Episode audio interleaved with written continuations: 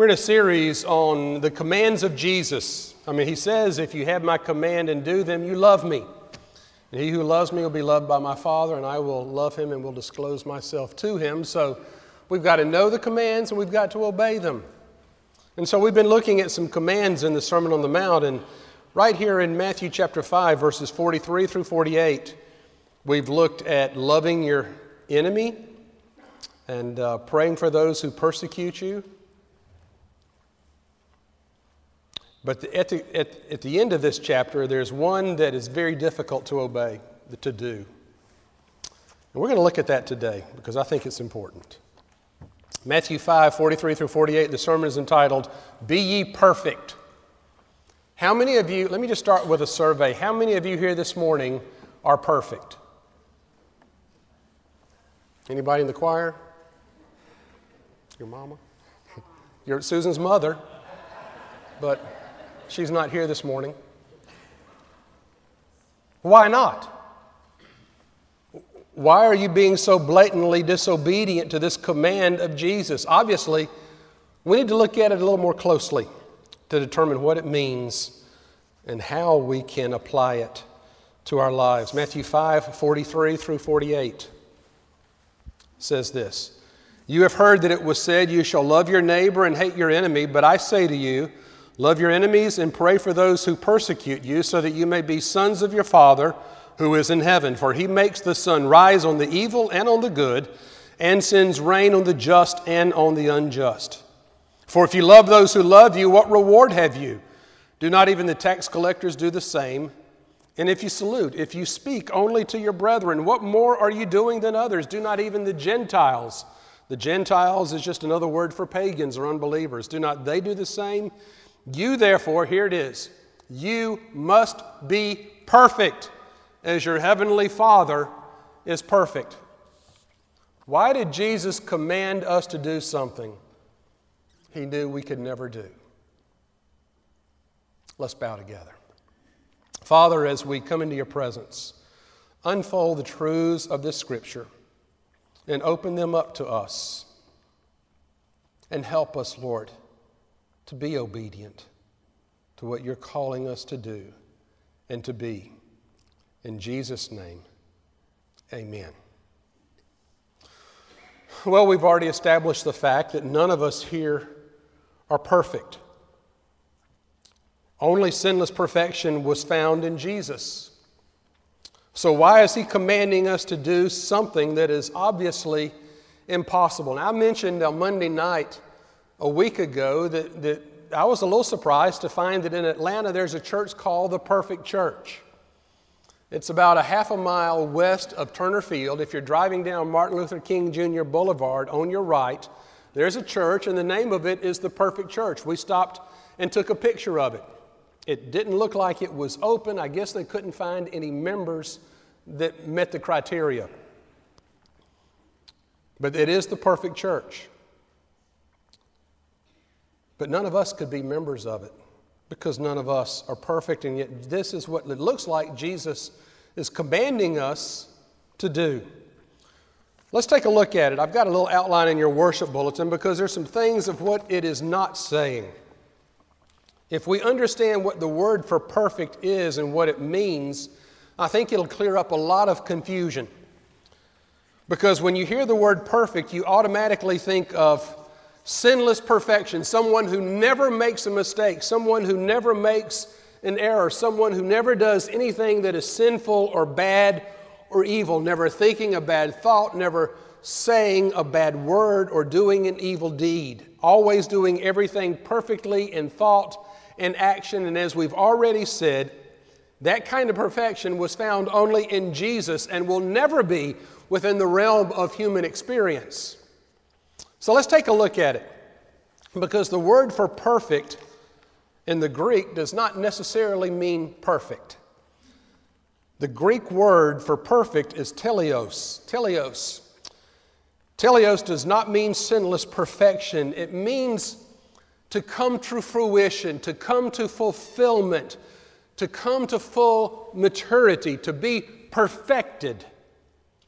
Forms of teleos and, and other uses in the New Testament refer to something that is brought to completion. It refers to fruit that has ripens to full maturity, something that is full grown in character and in integrity, something that is completed.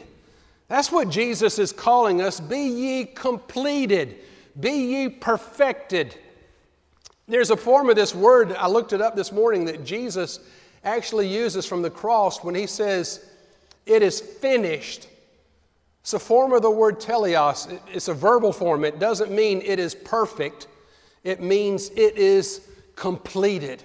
It has come to full balance and full result. And that's what Jesus is calling us to. So, what is this? What does it mean when Jesus says, Be ye perfect? It's in the future tense. And so, what Jesus is giving us is a command pulling us into the future, toward which He is always calling us to be complete, to be mature, to be full grown, and come to fruition in character and integrity. It is a goal toward which He is always drawing us. It says, As your Father in heaven is perfected, is complete, is, is, is fully, fully developed. That's what He wants us to be. And so I hope it's beginning to make sense. He's not saying, don't ever make a mistake. He knows we can never do that. But what he is saying is that you ought to be growing toward fruition, toward fulfillment, toward completion. And even though we'll never reach that level, it doesn't mean that God's going to lower his standards. He's not going to say, Well, I know you'll never reach this level of perfection, and so I'm going to cut it back about halfway, and you strive for that. No, God keeps holding out the goal, the standard. He doesn't lower the bar at all. He holds it high and He challenges us to reach for it, to strive for it, not in our own ability and strength, but in what the Spirit through us is enabling us to do. Because we've got a problem. Along with the free gift of salvation on the one hand is absolute demand on the other hand. And it's difficult for us because we always veer off in one extreme or the other. We prefer to think that we can be good enough and work hard enough to earn our salvation or at least some portion of it. And so I'm going to work at being perfect, and I'm just going to end up being weary and frustrated because I'm never going to attain it. But on the other extreme, we've got to assume that since we have been saved through grace, some people assume that they can do anything they want to do and, and nothing further is expected of us. But Jesus says there is a middle ground, there is a narrow way toward which He is beckoning us. Salvation is a gift that is never earned, and yet we sinners stand in daily need of forgiveness. And the moment, listen to this. I read this this week. The moment we think we are good or even can be good apart from God, is when we are the furthest away from it. If you think you're good apart from God, then you're the furthest away from it. I, it's kind of like the best Christians I know know the depth of their sin and know how desperately they need the mercy and grace of God. It's kind of like the more you know, the more you realize you don't know. The better Christian you are, the closer to God you become the more you realize the depth of your sin and how much you need Him. And once inside the kingdom of God, once we are His children, there is a conversion to the rule of God that is ultimate and absolute submission. And He demands us to be perfected, knowing that we never can be or never will be, but that's His standard. Not the guy sitting next to us or the person sitting across from us, but the guy who hung on the cross for our sins. That's the standard of measurement that God holds up for us and commands us to allow Him to work through us and grow toward that mark, that image of His Son Jesus, who was perfect. That's what He wants from us. And so, how do we deal with the imperfection in our life? Well, there are, I have actually met some folks and have read some religions that teach that you can be perfect. And I got to tell you, if you believe that, you're in serious conflict with the Bible because it says in 1 John 1 8, if we say we have no sin, we deceive ourselves and the truth is not in us. If we say we have no sins, the truth isn't in us. We're just fooling ourselves because we are all sinners. And so, if someone comes up to me and tells me they think they have attained perfection or, or in a religion that teaches perfection, I want to talk to their family and find out from their family members what are they really like behind closed doors at home because I think we'll find out they aren't nearly as perfect as they think they are. So we deal with our imperfection and we repent and we ask God to forgive us and, and to turn away from repeating those same errors over and over and over again. And we strive toward that calling, the, the high calling of God in Christ Jesus, that completion, that fruition, that fulfillment that He urges us toward. So, what brings perfection? Paul tells us that Spiritual maturity cannot be attained without continually exercising our consciences to discern what is good and what is evil. And if we want to make progress toward spiritual perfection or spiritual maturity, we need to examine everything in our lives and decide whether or not it is of God. And if it is not of God, then we have to reject it and repent of it. And the reason why this step is so difficult is because we have become so adept at rationalizing sin and deceiving ourselves, haven't we? We don't want to give up the lust of the flesh or the lust of the eyes, or the pride of life. And so rather than acknowledging these things are not of God that we don't want to give up, and those that do them are not abiding in Him, then we create this, this gray area that is not subject to the light of God's truth or the light of our consciences. And so we harden our consciences toward these pet sins and we say, well, mm, this might be wrong. I'm, I'm not sure, but I'm just not going to think about it. Or I actually heard someone say one time, you know, um, I'm not sure about this, and so I'm going to do it until God tells me it's wrong. When actually the converse is what we should be doing. We, we should be saying, This is a gray area and I'm not sure if it's right or wrong, so I'm not going to do it until God tells me it's right. So if we stop and take a long look at what we're doing, we know it's wrong. We know it's sin. There's no gray area with God. It's either right or wrong, it's either good or bad, it is either white or black. And when we appear before the judgment seat of God, it's not going to be pleasant because we'll have to give an account of everything we have done. And in this accounting, there'll be no gray area. And we'll try to hide something as if we've as we've managed to do without our lives, and it will only make things worse because we will have to end up agreeing with God that it is sin, it always has been sin, and always will be sin, and that we will need his mercy and grace to forgive us as we have throughout our lives. And He will ask us, Why did you keep doing that when you knew it was wrong? You knew it was wrong. You knew it was keeping you from growing in grace, from growing in your relationship with me. Why did you keep doing it? Paul must have heard this command of Jesus. He must have wrestled with it. Because in Philippians 3, verses 12 through 14, he writes this, and it looks like it's directly addressing this command that Jesus gave of be ye perfect. He says, Not that I have already obtained this or am already perfect. And remember, Paul was one of the, the strongest Christians who ever lived, not just in the first century, but in any century. Not that I have already obtained this or am already perfect, but what? I press on to make it my own because Christ Jesus has made me his own. Brethren, I do not consider that I have made it my own, but one thing I do, forgetting what lies behind and straining forward to what lies ahead. That's that goal. Straining forward to what lies ahead, I press on toward the goal for the prize of the high calling of God, which is in Christ Jesus. That's the goal that God is calling us toward.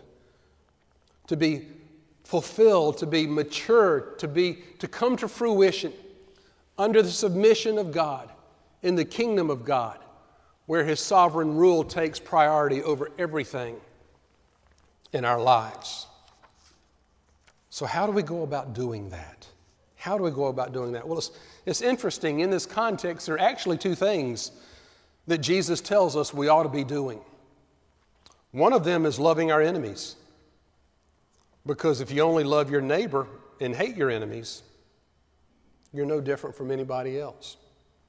The second thing he says is that you ought to salute everybody. If you salute only your brethren, what more are you doing than others? If you just speak to the people you know and like, you're not like, unlike anybody else. How are we as Christians to distinguish ourselves from the rest of the world? We're to love those who are enemies and pray for those who persecute us, and we are to speak and salute and be nice and be kind to everybody. When's the last time somebody visited this church because you were nice to them? When was the some, last time somebody said, you know what, First Baptist must be a great church? I heard it's a church built on love, and it's true because so and so went out of their way to be nice to me. I'm afraid sometimes somebody might say, I'll never go to that church because that member was mean to me or said something unkind or ugly. Let's draw people to Jesus by loving our enemy and speaking to everybody. It's a simple thing, but why can't we be more friendly, more outgoing to strangers? Every day we pass people without so much as a nod or a smile or a word of greeting. What's the custodian's name in the building where you work? What's the waitress's name that served you dinner last night or lunch today? God tells us we're to be the light of the world and a light brightens up the lives of all who come into contact with it. How well are we doing that with those around us? Catherine told me that she has what she calls the smile challenge at the hospital in Macon where she works. She smiles at everybody because people in the hospital are usually in need of a, a little cheering up. So she smiles at everybody, and she says the percentage of those who respond and smile back is about 50 percent. About half the people that she smiles at smile back. This is, this is something that really happened. Last Wednesday, a week ago, Susan and Catherine and I were in Disney World. And we were, why did I even say this really happened? Do preachers ever say something that didn't happen? This really did happen. We were in Disney World Wednesday a week ago eating at the Plaza Restaurant, which is a little sandwich ice cream shop right down Main Street in Magic Kingdom to the right. And we ate lunch there that day. And a girl named Laura, who was our hostess who seated us, came up and, and entered into a conversation with us while we were placing our order and waiting for our food. She wanted to know who we were and where we were from and what we were doing. And at the time, I thought she was just being pleasant, just making conversation, just exercising that Disney customer service for which they are so famous. It's kind of strange because I didn't ever really, really remember anybody else ever in a restaurant coming to us that wasn't a server and just striking up a conversation. But while we were there, the mayor of Main Street came in to the Plaza restaurant and, and they had this big recognition of him, and he was dressed up, you know, with all his, his garb, the mayor of Main Street. And he began to talk to people, and he said, Is anybody here from Georgia? And we raised our hands. We were about the only table. He said, And what's your name? And I said, Roe. And he came over to our table and he said, These people are the 100th guest of the Plaza restaurant for lunch today, and they're going to get free desserts. And I looked at Susan because if you know Disney World, there ain't nothing free in Disney World. And so we enjoyed our desserts, and um, as we were leaving, my curiosity got the best of me. And so I found Laura at the hostess stand. And I went over to her and asked, I said, Were we really the 100th customers? Or was this just something y'all did to celebrate and to give the mayor something to do and to have fun with? And she said, Y'all weren't the hundredth customers. But she said, I walked over to several tables before ours at lunch and tried to enter into conversation with them, and they weren't nice. And y'all were the first ones to, to be nice, to enter conversations. She said the other tables acted like get lost. You know, I'm here enjoying my lunch. And so I said, So we got the dessert because we were nice. And she said, That's right. And that made me real happy. And I'm always using these moments to try to teach Catherine something. I said, See, Catherine, it doesn't cost you anything to be nice. And sometimes you might get an immediate reward, sometimes not. But why not be nice? Why is it so hard? Jesus says, speak to everybody, not just our friends. When I'm riding to work, I like to put my hand on the steering wheel and just kind of stick my finger up at the oncoming cars. Do you ever do that? I've noticed guys in pickup trucks are the friendliest. They'll wave back. Just speak to them. Just, just be friendly. Jesus says, speak to everybody. Be nice to everybody. Draw people to Him because you are the light and the salt that distinguishes yourself from everybody else. The goal is to know the author of everything good because the more we know of Him, the more we will know what is good and right and honest and pure, and we will pursue it. And we'll want to be in relationship with Him. Now, I know it would be easy this morning just to close now and say, well, that was a pretty good sermon. He told us to be perfect, and I'm not going to be perfect, so let's go eat lunch. Let me give you some steps to take. Write these down. Get a piece of paper and a pencil. I'm going to make this practical and apply it right now. Number one, you don't have to write the question down, just think about it. What are some things that God has brought to mind during this service that you know are wrong and must be removed from your life? What are some things you're doing that you know are wrong, that aren't pleasing to God?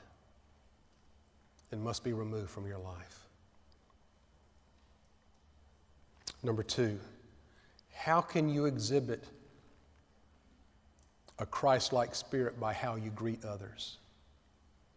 How can you exhibit Christ by how you greet and speak and relate to others? I can't do that, Brother Wayne. I'm just in a hurry and I'm just saying hi and bye to No. You can look them in the eye and take their hand and care? How can you exhibit a Christ like spirit by how you greet others? Number three, how can you widen your sphere of love by including others in your group? I know that's hard, particularly for youth who get so cliquish. And when a new youth comes into ninth grade or 10th grade Sunday school or comes into Joy Explosion, you know, I ask the other youth in there, go and speak to them and, and welcome them and introduce yourself, but it's so difficult at that age. And when that stranger comes in, they, there's nothing more they want than just a friendly greeting or a hello or a welcome. And it's not just with youth, it's with adults too. When someone new comes into your Sunday school class or at work or your class at school or into your neighborhood, what do you do to greet them and enlarge your circle for Christ. And the fourth thing, and this is probably the hardest how much time are you spending daily with God in His Word to sanctify and cleanse your heart from all iniquity? How much time are you spending with God to sanctify and cleanse? How do you quicken your conscience? How do you cleanse your heart? Spend time with God in His Word and in prayer. And it will cleanse you, it will, it will soften your heart, and you'll see those areas that displease God, that are contrary to His will. And then through His Spirit, give you the strength to forsake them. Forsake them. Be ye perfected, be ye complete even as your Father in heaven is complete. I forgot to tell you this the Greek word teleos, we get a lot of words in English from it telescope, telephone. What else? Television. What do those things do? They take you the distance to the destination where you can be with them. That's what Be Ye Perfect is. It takes us the distance to be with God. Be ye perfected as your Father in heaven is perfect. Let's bow together. God, the challenge is overwhelming, and we can never attain it. But you don't lower the bar, you don't lower the standard. You say, be perfected as Jesus was. And so we find ourselves like Paul, saying, Not that I have already attained or have already been made perfect, but I forget what lies behind and strain forward to what lies ahead the high calling of God, which is in Christ Jesus. That's what we want and that's what we long for. And that's the command you give us. And so help us obey, realizing we can't do it on our own. And because we can't do it on our own, we can't just throw in the towel and say, I give up either. But we continue the struggle, we continue the relationship, we continue to strain forward to your high calling you have placed upon us through Christ Jesus our Lord. For it's in His name we pray. Amen.